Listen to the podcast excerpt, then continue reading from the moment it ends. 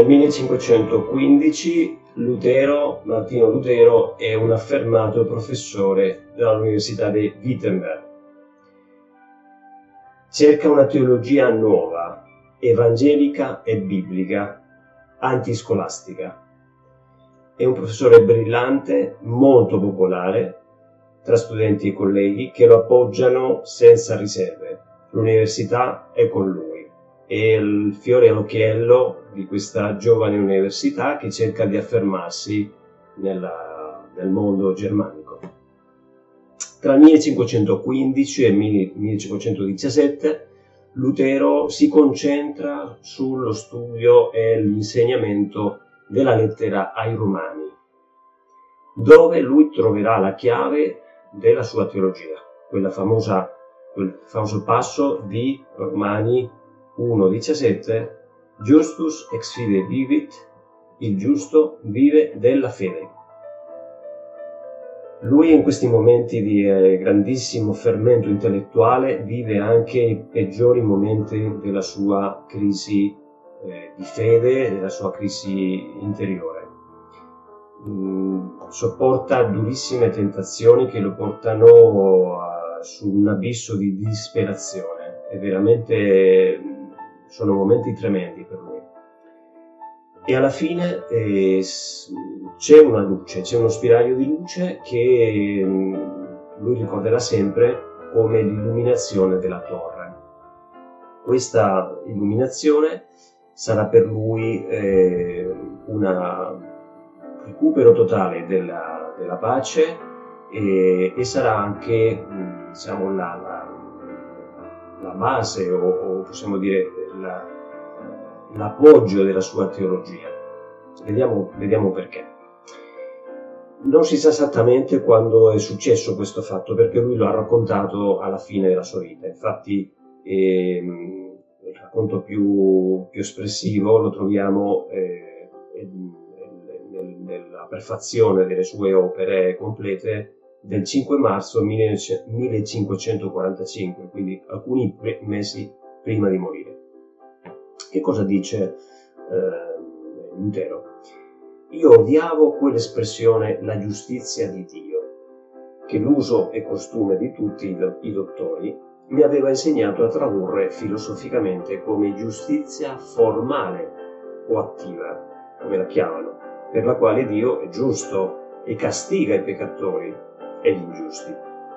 Ma io, che sebbene vivessi come monaco irrepressibile, mi sentivo sempre davanti a Dio un peccatore della coscienza inquieta, sapendo di non poterlo placare con le mie buone azioni, non lo amavo, anzi odiavo il Dio giusto e castigatore dei peccatori. Stiamo, sta facendo un riassunto della sua situazione già da quando si trovava a Erfurt, dai primi, primi anni come monaco. Quel, quella paura davanti a un Dio implacabile che è giusto nel senso che applica la giustizia, un giudice implacabile. Lui si sente sempre in colpa, sempre, eh, non, non, riesce ad adempiere eh, tutto quello che pensa che lo può giustificare, cioè che lo può far eh, apparire giusto davanti a Dio e di conseguenza, anche se fa di tutto, eh, non, non, ci riesce, quindi cade in una, veramente una disperazione tremenda. Finalmente, Dopo aver atteso giorni e notti meditando sul nesso di queste parole, Justitia Dei revelatur in illo, sicus scriptum est, justus ex fide vivit, cominciai a intendere per giustizia di Dio, ossia quella della fede, la giustizia è Dio passiva, per la quale Dio misericordioso ci giustifica per la fede, come sta scritto, il giusto vive della fede. Allora mi sentii completamente irrinato, come se mi fossero spalancate le porte ed entrassi nello stesso paradiso. Da quel momento cominciai a lodare la dolcissima espressione di giustizia di Dio, come un, con un amore tanto grande come prima era l'odio con cui la odiavo. Sicché quel passo di San Paolo fu veramente per me la porta del paradiso. Dunque, Lutero trova in questa frase una scintilla eh, che, che, fa capire che la giustizia di Dio è passiva, nel senso che mh, mm, lui eh, mh, mm, giustifica eh, per la fede l'uomo peccatore, l'uomo rimarrà comunque peccatore, però lui, diciamo dal suo punto di vista, vedendo la fede eh, della, della persona, lo giustifica, quindi passa sopra questi peccati.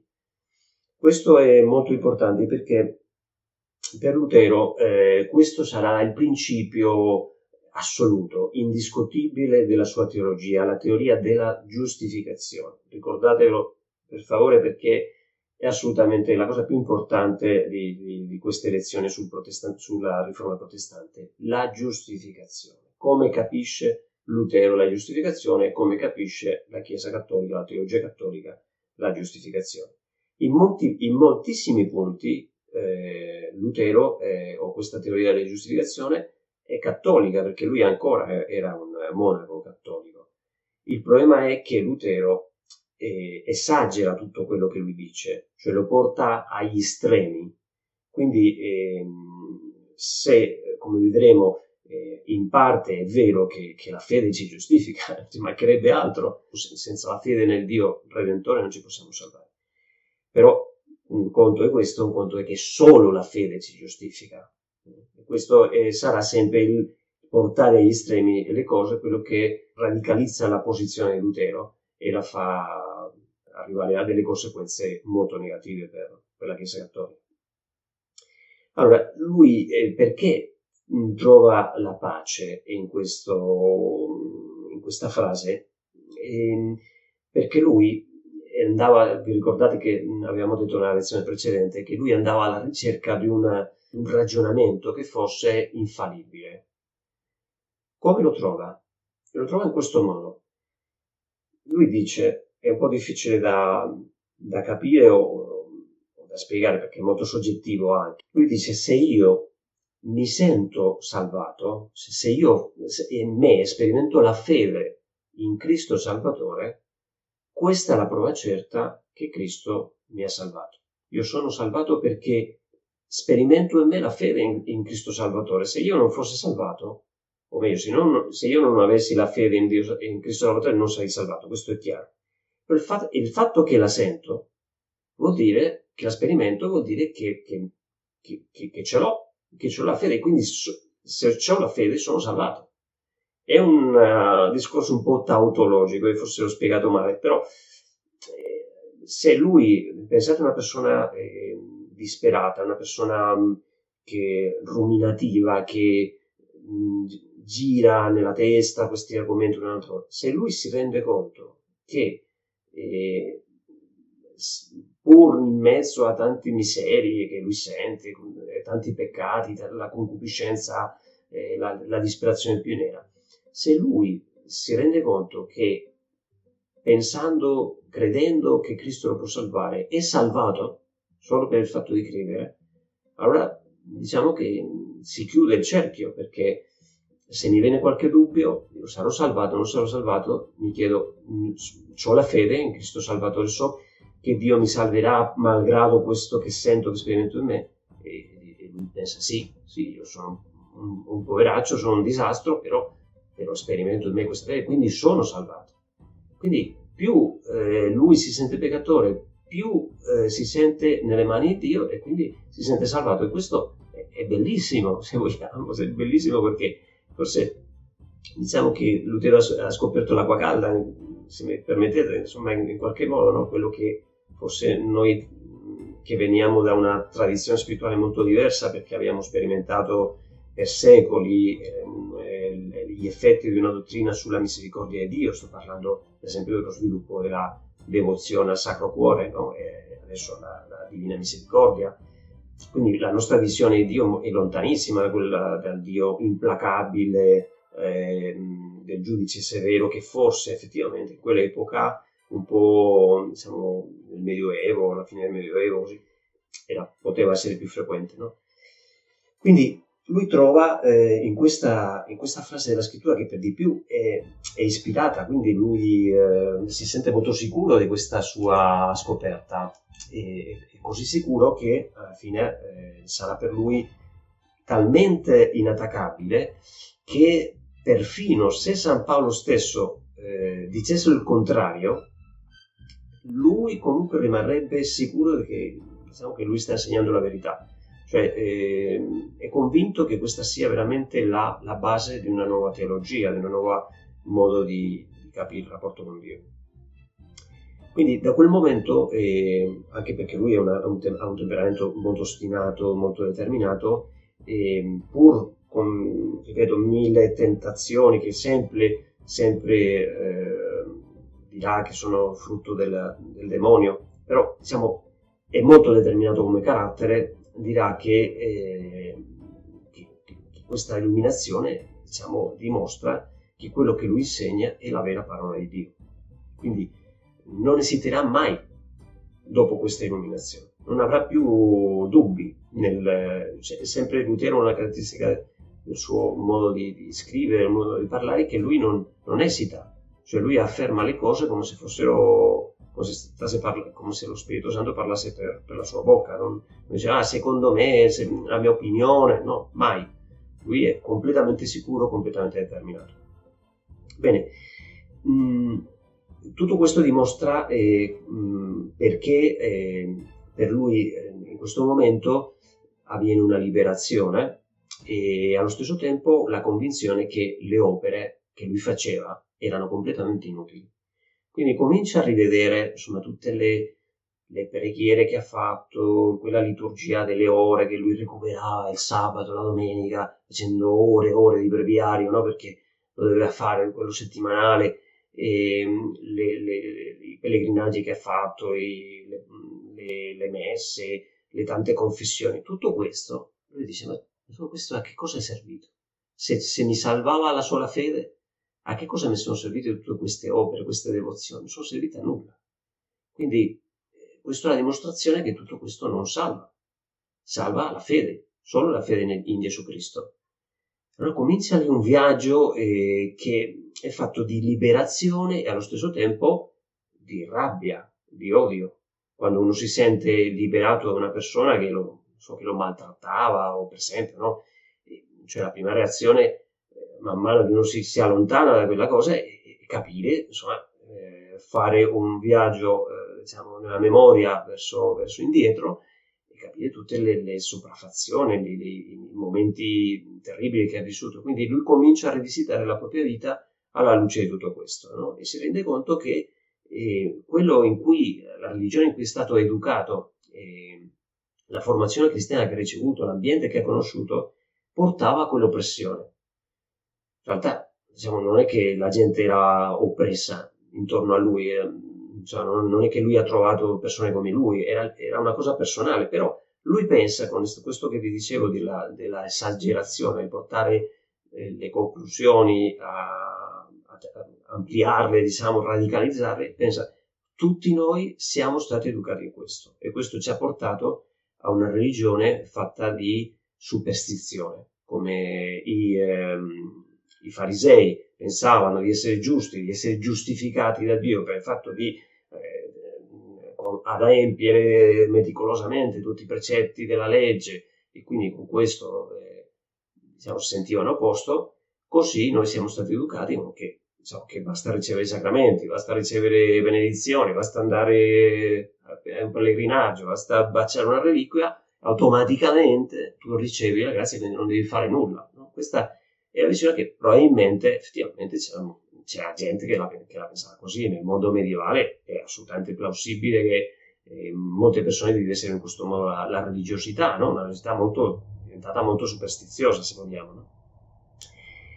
Quello che poco a poco lui capisce è che nessun altro si è reso conto in, di questo in profondità. C'erano voci che si erano alzate per contro queste deviazioni della religione, però lui l'ha capito in una visione molto più ampia, perché, ripeto, è una persona molto, molto più intelligente e profonda e, e, poco a poco comincia a pensare di essere un profeta. Lui poi, senza diciamo, molta modestia, se vogliamo, si definirà se stesso il profeta della Germania, no? il profeta del popolo tedesco. No? E quindi eh, la persona che, che messianica che, che, si rende conto di aver ricevuto una, diciamo, una missione molto difficile, molto impegnativa, ma decisiva per risanare la Chiesa, per riformarla, ma fino in fondo, non, non per fare quattro cambiamenti così cosmetici, ma, ma per entrare veramente in quello che, che, ha, che ha, corrotto la Chiesa no? negli ultimi diciamo, secoli o forse millenni, no? perché in realtà lui, lui pensa che, che, si è sbagliato tutto. No? Curiosamente mh, identifica tutto questo un colpevole. Lui poco a poco si rende conto con uno studio storico che fa che la colpa di tutto questo è del papato.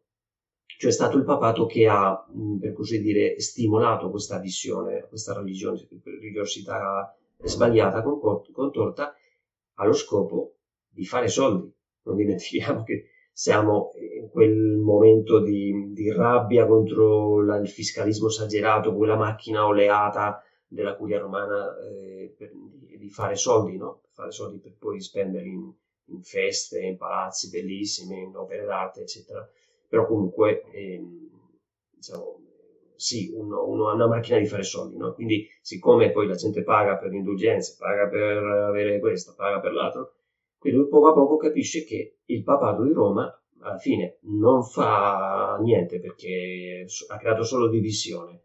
Sono personaggi veramente in quel momento che hanno poche, poche virtù, no? Per di più sostengono questo, questo mm, tipo di religiosità per fare soldi, allora eh, lui de- si rende conto sempre di più che eh, va abolito il papato, cioè va abolito, è una creazione del demonio, cioè lui è convinto che il papa sia l'anticristo. Questo avviene quando legge il, eh, La falsa donazione di Costantino di Lorenzo Valla, che una, un'opera tenuta non pubblicata da, da Lorenzo Valla, un, un, umanista, nella quale eh, questo Valla ha dimostrato eh, la falsità della, donazio, della, cosiddetta donazione di Costantino, cioè di quello che è alla base del potere eh, temporale del Papa su, su, sui territori, diciamo, dei pontifici.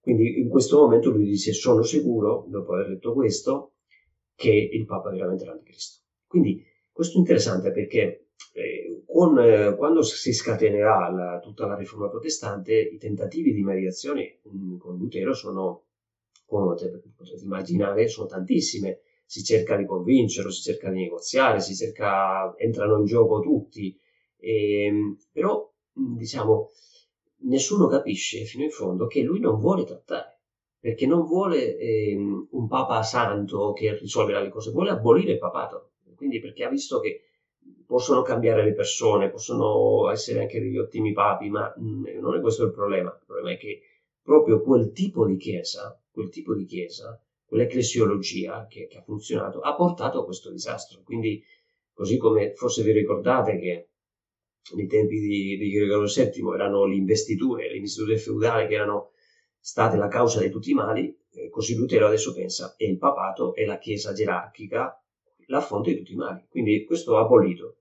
Poi ricostruiamo un'altra cosa, prima bisogna comunque distruggerlo. Per cui non entrerà mai a patti con, eh, con la Chiesa eh, istituzionale. E questo non, i suoi antagonisti non, non, se ne rendono conto mai, che, che pensano che sia una persona eh, cocciuta, che non, non, vuole cedere, ma non è, non è questione di cedere, no? è che è un principio per lui. Vediamo, mh, mm, vediamo perché. Allora, eh, anzitutto vediamo eh, la scintilla della riforma, le 95 tesi, famose nel 1517. Allora, questa è stata la, la, la data ufficiale del, dell'inizio della riforma protestante. In realtà Lutero diede pochissima importanza a questa polemica sulle indulgenze. E, mh, ne parlerà lungo la sua vita, che lui non è interessato più di tanto a questo, a questo problema, è interessato alla giustificazione, come vi dicevo prima. Allora, però vediamo, mm, vediamo che è successo perché sì, è stato il momento in cui lui è uscito allo scoperto. È, uscito allo scoperto, è entrato, diciamo, nella lotta, all'inizio, diciamo, timidamente, poi in maniera molto più, molto più chiara. Allora, E, um, tutto comincia perché eh, Leone X, Papa Medici, lancia la colletta per la fabbrica di San Pietro, per la costruzione della nuova Basilica di San Pietro e concede delle indulgenze a chi contribuisce a questa, a questa buona opera, no? dà un'elemosina. Questa è una cosa normalissima che si era fatta da, da tanto tempo. E, certo, le circostanze sono un po' speciali perché il collettore mh, per la Germania è un tale, eh, il cardinale Alberto di Brandenburgo, un, gran signore di grandi territori in Germania, uno dei vescovi principi, eh, uno degli elettori dell'impero, che ha accumulato tantissimi benefici, tantissime cariche e tre importantissimi vescovali in Germania che sono, eh, diciamo, che hanno annesso un territorio, sono dei piccoli regni, a volte non, non così tanto piccoli.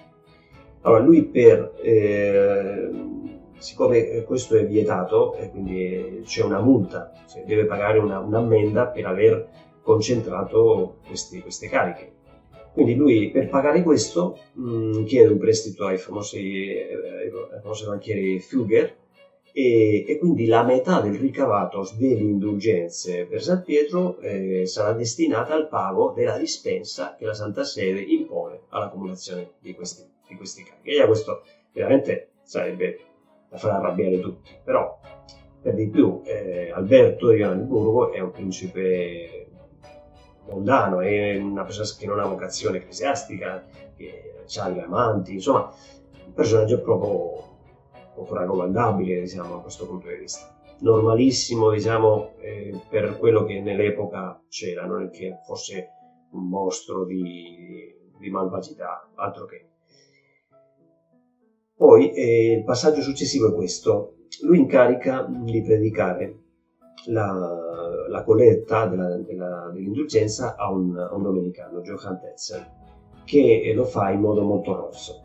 Quindi lui non ha presenziato uh, questa predicazione di Johann Tetzel, però comunque gli, gli, è arrivata la voce che questo signore ehm, stava predicando basta con la sola oblazione pecuniaria, senza bisogno neanche di confessione, ma neanche di, di, di una disposizione interiore, basta che tu paghi e ottieni l'indulgenza. E non solo, la puoi applicare ai tuoi defunti. Quindi qui lui fa veramente, o, o quelli che l'hanno sentito, che l'hanno raccontato l'idea, fanno questo, questo ragionamento, dire ma come sei così tirchio? Pensando, pensa ai tuoi genitori, pensa alla tua nonna che è morta, che sta nel purgatorio, che sta mm, bruciando, non, non, non daresti queste, questa oblazione per tirarla fuori dal, dal, dal, purgatorio perché si può offrire per i defunti e si può offrire in maniera infallibile. Cioè tu, eh, questo lo diceva poi con un detto, no? eh, con una rima, no? che si può tradurre più o meno così, no? Quando il soldo cade nella cassetta, l'anima del purgatorio alza fuori benedetta. Quindi è un, è un automatismo, è quello che, vedete, che fa inorridire a, a Lutero, ma, ma, con tutta, ma con tutta la ragione. Poi sembra che non era del tutto così, però diciamo che questa opinione era stata già riprovata dall'Università della Sorbona.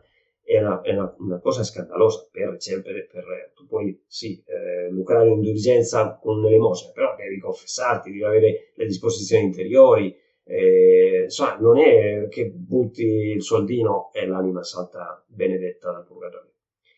Quindi Lutero viene a sapere questo e come professore propone una discussione pubblica sulle indulgenze. Fa 95 tesi, mm, sono tesi ancora cattoliche evidentemente, e non, eh, non le, sembra che non le, ha, non, non le, messe sulla porta dello, della chiesa del castello di Wittenberg, come eh, si è un po' romanzato, no? Lutero che arriva col martello, i chiodi, mette lì e comincia a urlare, no? E in realtà ha fatto quello che no, era giusto fare, che scrivere a Alberto di Brandeburgo, che non era il proprio vescovo, Alberto di Brandeburgo era nella diocesi vicina, dire guarda che ho sentito che questo Tetzel sta dicendo questo, questo non, è, non, si può fare, no?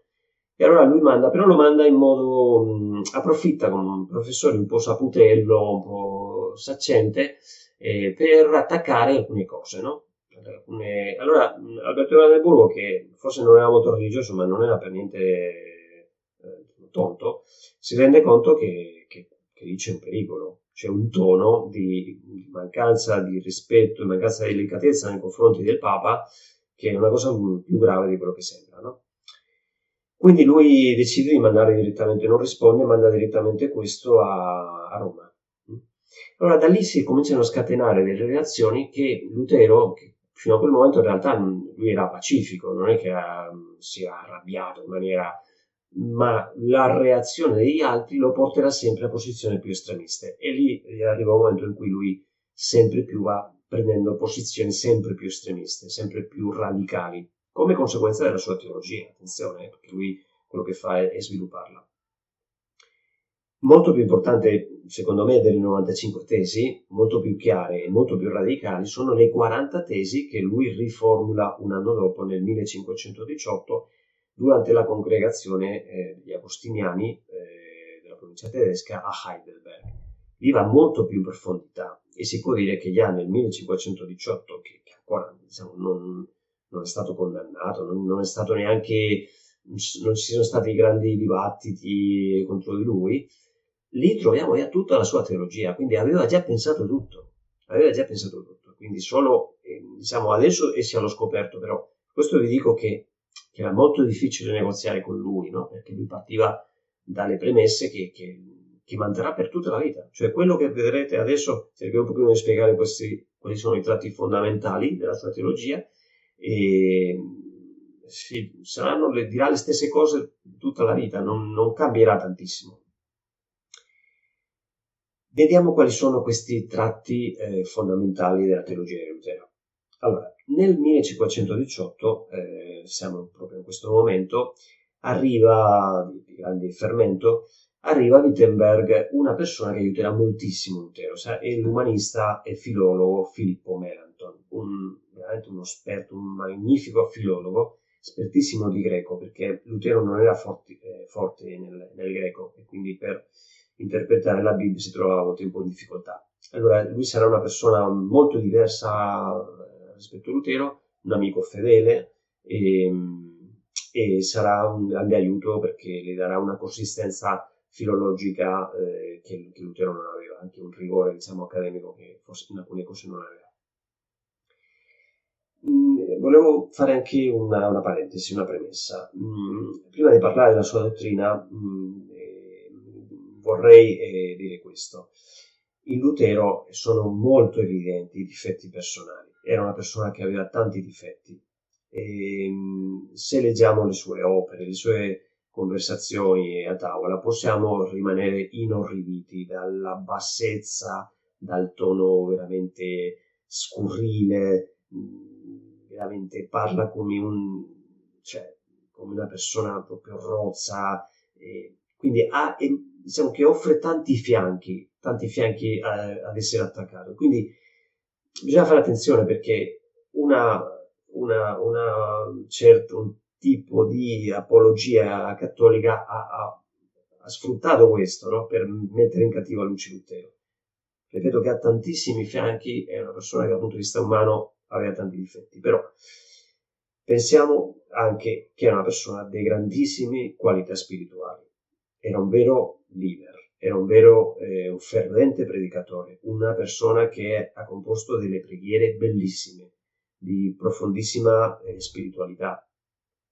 Quindi se è stato un trascinatore, se ha fatto quello che ha fatto, non poteva essere semplicemente un uomo rude, eh, pieno di espressioni volgari, una specie di agitatore delle masse. Questo è importante perché se no non, non riusciamo a capire eh, perché la gente ha seguito Lutero, perché lui è stato chi è stato, no? Quindi è una persona che genera un odio settario tremendo, ma allo stesso tempo pieno, una persona piena di speranza, ha tanta debolezza umane, ma allo stesso tempo ha una fede veramente fortissima in Gesù Cristo, un amore a Gesù Cristo incredibile.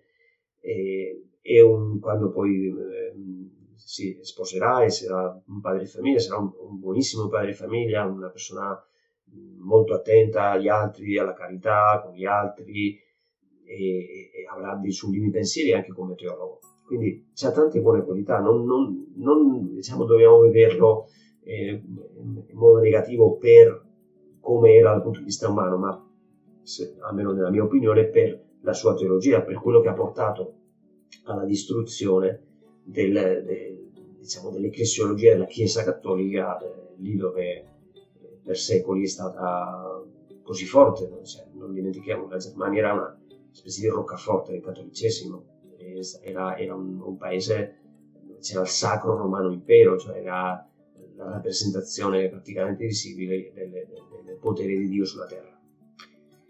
Allora, veniamo al punto fondamentale della sua teologia, che è la giustificazione. La giustificazione estrinseca o non e non imputazione. Forse volevo scrivere non imputazione o non imputazione. È il punto chiave della sua teologia, dal quale deriva tutto.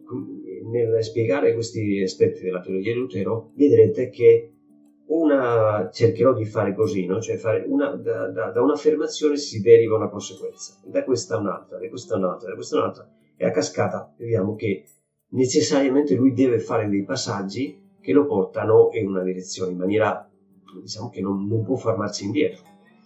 Allora, lui comincia con questo aspetto che abbiamo detto, che è abbastanza anche bello, condivisibile, no? Della, del sentirsi giustificati eh, dalla fede in Gesù Cristo. Nessuno penso possa essere contrario a questa idea. Però attenzione, mm, quando parliamo di giustificazione parliamo di santificazione. Non so se, eh, la parola giustificazione non è di immediata forse comprensione. Parliamo di santificazione, giustificazione nel senso che Dio eh, ci salva, ci fa santi, e questo è l'idea. No?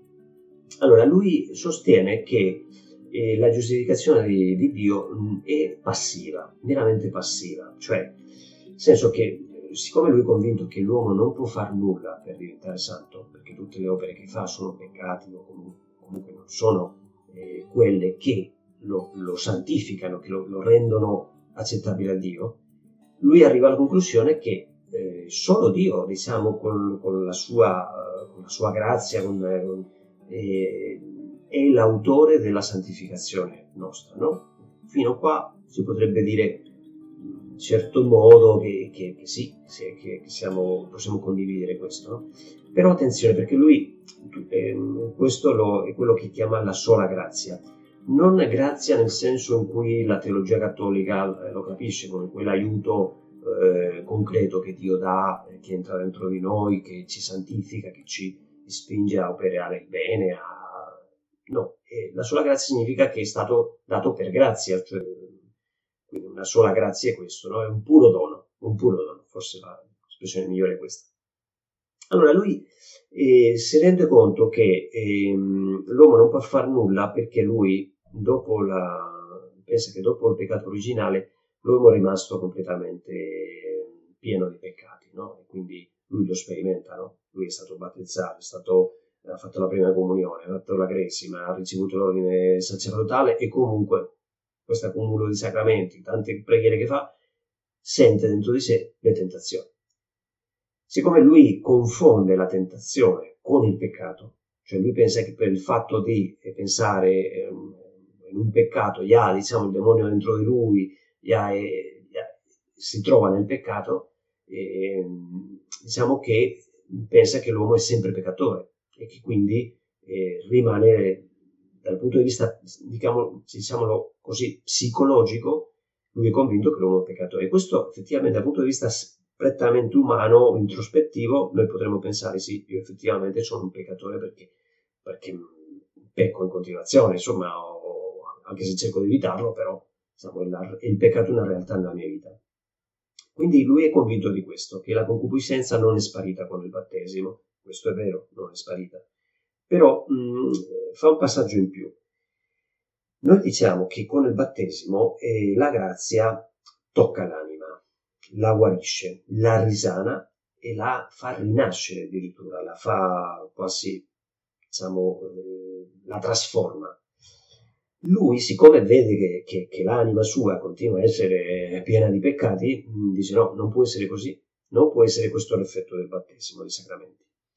Quindi la santificazione di cui stiamo parlando è una santificazione estrinseca che non tocca l'uomo, non è intrinseca, come dirà poi il Concilio di Trento, questo ricordatelo, ricordatelo perché è fondamentale, è una distinzione chiave del, del Concilio di Trento ed è la chiave di tutto quello che stiamo parlando. Allora, lui dice la santificazione non arriva dentro di me. Io continuo a essere quello che ero, perché lo vedo tutti i giorni. La santificazione avviene dentro Dio, cioè lui che mi guarda in un certo modo, cambia, diciamo, il volto arrabbiato per un sorriso, esatto. poveraccio, dai, perdoniamolo.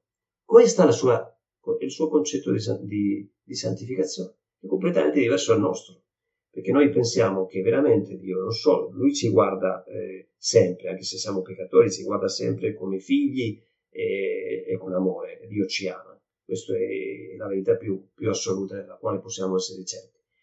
Ma non è contento con semplicemente con guardare da un'altra parte e dire vabbè lasciamolo eh, poveraccio nei suoi peccati che non può fare altro. No, lui si china verso di noi, si risana, ci fa rinascere un'altra vita quindi la nostra vita è quella di un figlio di Dio, non di un peccatore. Siamo peccatori, sì, però siamo allo stesso, allo stesso tempo figli, rinati. La, è incredibile come Lutero non abbia potuto, potuto, capire questo, che è così chiaro nel San Paolo, il concetto di rinascita che avviene dopo il battesimo. Quindi con eh, questa affermazione lui compie un passo molto molto grave perché? Perché in fondo nessun sacramento per lui opererà una vera salvezza in noi. Cioè saranno, diciamo, riti inutili per cambiarci, è quello che dice lui.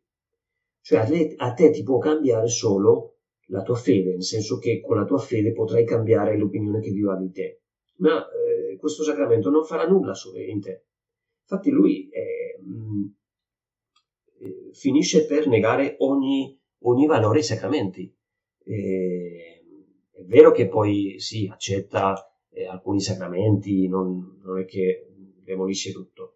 Alla fine, se fosse stato coerente, fino in fondo con, sua, con, questo principio, avrebbe dovuto abolire tutti i sacramenti, compreso anche il battesimo, perché se il battesimo non fa, non fa nulla, dice no, lasciamo diciamo alcuni, alcuni, di questi sacramenti perché aiutano la fede. Infatti per lui eh, il sacramento è una rappresentazione, un, un rituale che eccita la fede, come so se sentite suonare, a me piace molto, so, la, eh, la, passione secondo Matteo di, di Bach, sentendola mi sento più vicino a Dio, ma non è un sacramento, è una cosa bellissima, non... quindi lui confonde diciamo, l'efficacia che hanno i sacramenti di per sé, l'ex opera operato, come ricorderete, con un rito che eccita la fede. Quindi manterrà il battesimo, manterrà vediamo, la cena, una specie di, eh, sì, di Eucaristia, una specie di confessione, anche, di, anche, se dirà che qualsiasi persona può confessare, qualsiasi laico può confessare. Quindi se abolisce tutti i sacramenti, praticamente se li svuota di, di senso, mh, mm, svuota anche, sparisce anche l'ordine sacerdotale che lui non accetta, no? se non c'è l'ordine sacerdotale non, ci, non c'è il Papa, non ci sono i vescovi, non ci sono sacerdoti. E che chiesa ci può essere senza sacerdoti, senza vescovi, senza eh, diciamo, i, i, sacramenti? Cioè, ci rendiamo conto che la prima conseguenza del, del suo postulato eh, fondamentale ha demolito la Chiesa così come la, come la capiamo noi è una chiesa non sacramentale, è una chiesa prettamente, sì, eh, concentrata sulla fede, ma non sacramentale. Tutto questo, ripeto, si trova già a Heidelberg, nelle, nelle 40 tesi di Heidelberg. Quindi, prima che con lo sviluppo delle polemiche, con il confronto con, altre, con altri teologi, lui affini ancora di più o scriva delle opere di fuoco per ribadire questi concetti, lui era già completamente convinto di tutto questo. Un'altra cosa di bella, eh, una novità di, di, Heidelberg è la teologia crucis, che è degli aspetti più profondi della teologia di Lutero.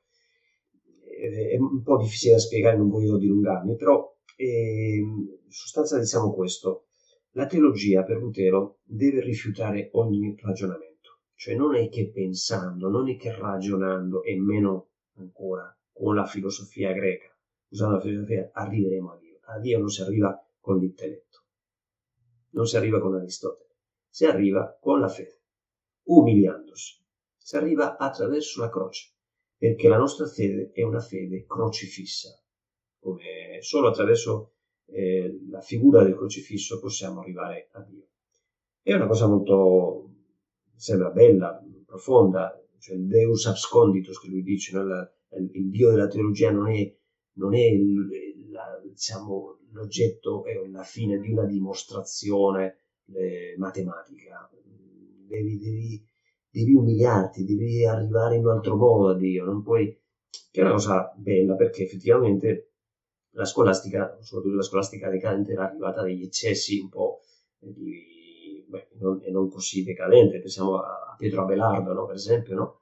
Cioè, la superbia umana di voler dimostrare la fede, cioè di dire io sono capace di dimostrare tutto. No, non puoi dimostrare tutto. Quindi lui eh, che vive in questa epoca di teologia un po' decadente, di questa, di questa separazione tra fede e ragione sulla via eh, ocamista, eh, accetta molto bene questa idea, no? che, la, che, la, che, la, croce è follia, che la teologia crucis, che, che il, mistero, il, mistero, di Dio, di Cristo è sconcertante, può, può, avere delle contraddizioni. Infatti lui cade costantemente in contraddizioni e dice, vabbè, è, è normale. Quindi è difficile, come vedete, un po' anche afferrare no? e, Lutero no? con queste... Quindi diventa molto fideista la, la, la sua religione. No? Dio è pura volontà, Dio può fare mm, cose assurde, cose che vanno contro la logica, perché Dio, noi Dio non possiamo contestare, questo è puro, puro Ocam, no? puro, mm, se vogliamo, tutta quella, quella visione. Vediamo un altro punto eh, fondamentale che è la sola scrittura. E, ehm, allora, se noi abbiamo detto che il Papa non mi può servire per orientarmi nella fede, perché? Prima perché non è perché l'anticristo, perché non è, non è un vero sacerdote, perché sbaglia, eh, se i concili neanche, se diciamo tutta questa chiesa che, che è vissuta per secoli era tutta una montatura secondo Lutero e bisogna abolirla, non posso cercare lì eh, la dottrina vera, la verità non la posso cercare col Papa, i concili, questo non, mi, non mi serve. Allora dove, dove, vado? Dove vado? Perché sono passati 1500 anni di, di storia, di dottrina, di dichiarazioni, di, di, di padre della Chiesa. Dove vado? Allora lui dice, ci resta la Bibbia, che è l'unica cosa che veramente ci serve. Quindi, eh, siccome è crollata ogni mediazione, resta soltanto eh, la Sacra Scrittura, allora lui eh, si afferra a questo principio della sola scrittura, no? Quindi l'unica fonte sicura per conoscere la verità, con l'aiuto della fede, evidentemente, è la sola scrittura. Quindi in realtà eh, la Sacra Scrittura mh, quello che fa è suscitare in noi la fede che ci salva, perché ripeto, il principio fondamentale a ricordare di Lutero è questo, la giustificazione. La giustificazione, la santificazione avviene per la fede. Sono sono pesante nel ripetere, sono ripetitivo, però che vorrei proprio eh, segnare a fuoco questa idea nella, nella, vostra testa. No? Quindi tutto il resto, anche la Bibbia compresa, è diciamo, un aiuto alla fede, è un aiuto alla fede.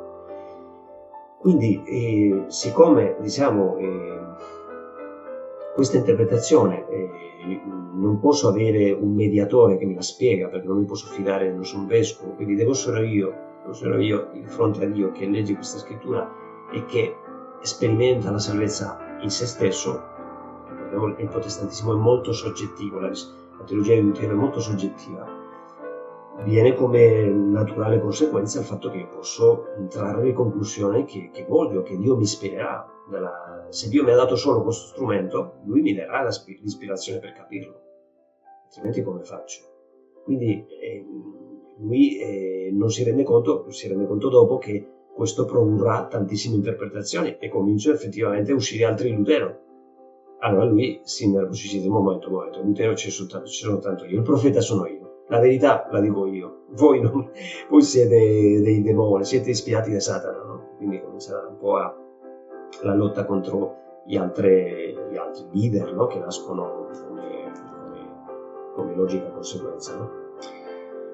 Quindi ehm, una cosa che potremmo rispondere a Lutero è questa, no? che è un paradosso che effettivamente mh, mm, mette un po' in crisi, secondo me, tutto, tutto questo. Questo comandamento di seguire la sola scrittura, cioè che la sola scrittura sia eh, la fonte unica della verità, eh, questo comandamento non si trova nella Sacra Scrittura. Quindi la Sacra Scrittura non dice dovete seguire la scrittura e basta, no, dice dovete seguire la Chiesa. Questo lo troviamo nella, lettera, nella prima lettera a Timoteo, quando eh, San Paolo dice che la Chiesa del Dio vivente è la colonna e sostegno della verità. Se tu dici, se tu chiedi a un luterano o a Lutero stesso qual è la colonna e sostegno della verità, senza dubbio ti risponderà la Sacra Scrittura. Invece la Sacra Scrittura dice che è la Chiesa la colonna e sostegno della verità, non la Sacra Scrittura stessa. Perché? Perché è stata la, la Sacra Scrittura che è ispirata da Dio, comunque è stata la Chiesa a riconoscere quali sono i libri che appartengono alla Sacra Scrittura. Quindi se io negassi eh, la tradizione, cioè quella fonte eh, che ci aiuta nel, nel discernere alcune, molte questioni della fede, non potrei sapere neanche quali sono i libri che compongono la Sacra Scrittura, perché su questo c'è stato tanto dibattito nell'antichità, e quindi c'erano alcuni libri che erano, eh, si riteneva fossero eh, della Sacra Scrittura. Quindi è stata solo l'analisi della, diciamo, della tradizione quella che, che, ha, che, ha, fatto il canone, no? il canone biblico. Vabbè, questo è un altro aspetto. Vediamo un altro punto che è molto importante, è una, è una conseguenza di, di tutta la sua teologia, il, il discorso della libertà, cioè la, la posizione dell'uomo. Allora, già nel 1518 a Heidelberg Lutero dichiarò solennemente che il libero arbitrio dopo il peccato originale non esiste. È un'affermazione, come potete immaginare, molto molto grave. Perché? Perché è necessario per la sua teoria della giustificazione.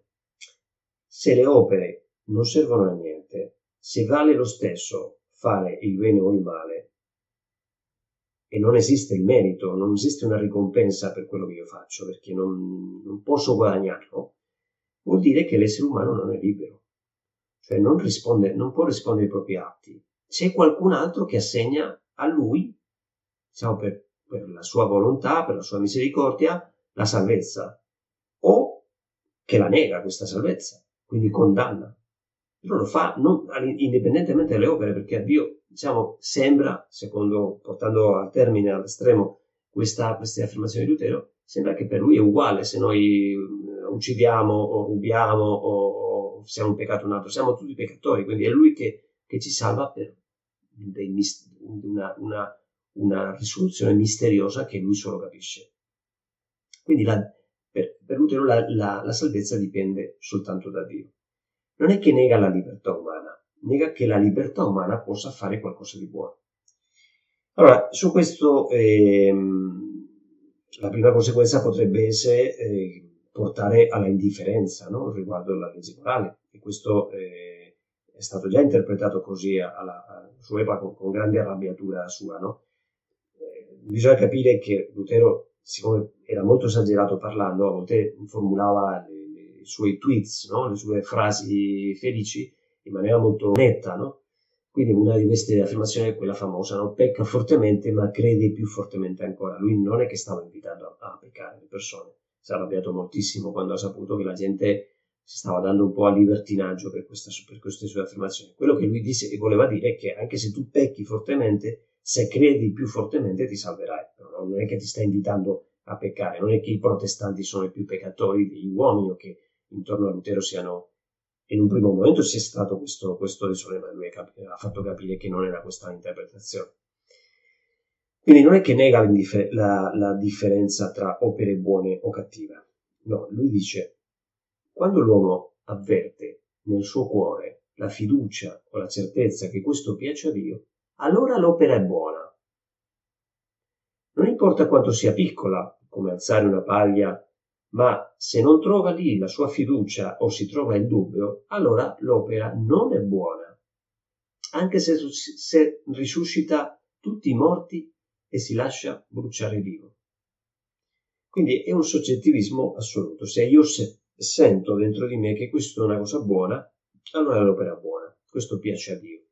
Se mh, mm, sento mh, mm, che non, non, mi fido, in questo, non sento la fiducia in Dio, sento il dubbio, allora l'opera non è buona.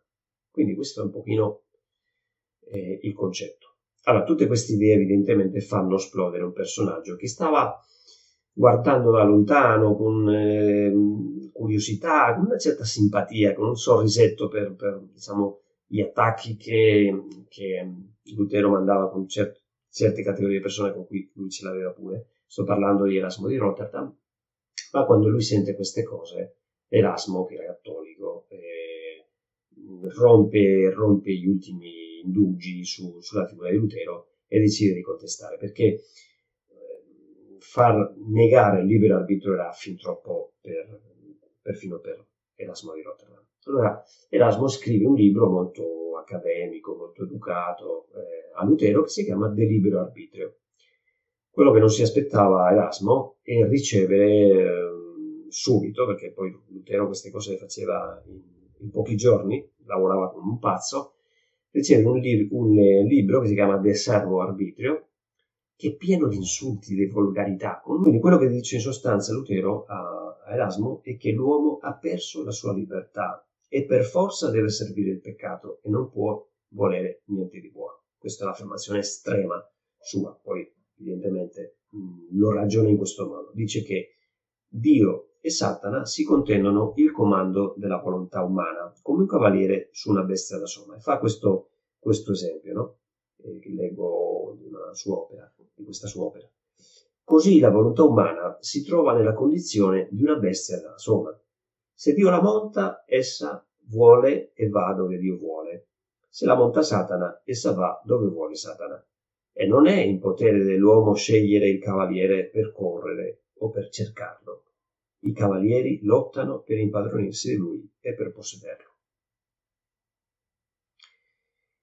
La conseguenza eh, di questo è, è un'altra. Se l'uomo non è libero, se le sue opere non servono a niente, se è lo stesso eh, fare il bene del male, perché comunque non dipende da me, allora chi decide? E per quale motivo decide che io mi salvo o io mi condanno? Allora eh, eh, si vede, Lutero si vede costretto ad ammettere la predestinazione, perché non, non c'è un'altra spiegazione se ci pensate. Lui eh, si rende conto che è Dio che decide chi si condanna e chi si salva e questo lo fa a prescindere dalle nostre opere, solo per un misterioso designo che lui ha. Lo giustifica dicendo che, eh, ricorrendo all'idea, a quell'idea ocamista di Dio come pura, pura volontà, che fa quello che vuole, anche cose assurde che possono sembrare a noi assurde, e che non segue le nostre regole.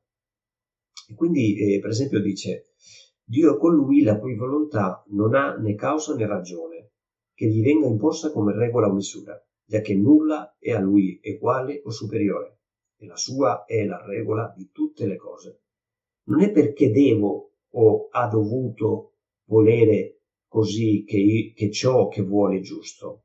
Al contrario, è perché essa vuole così che ciò che fa deve essere giusto.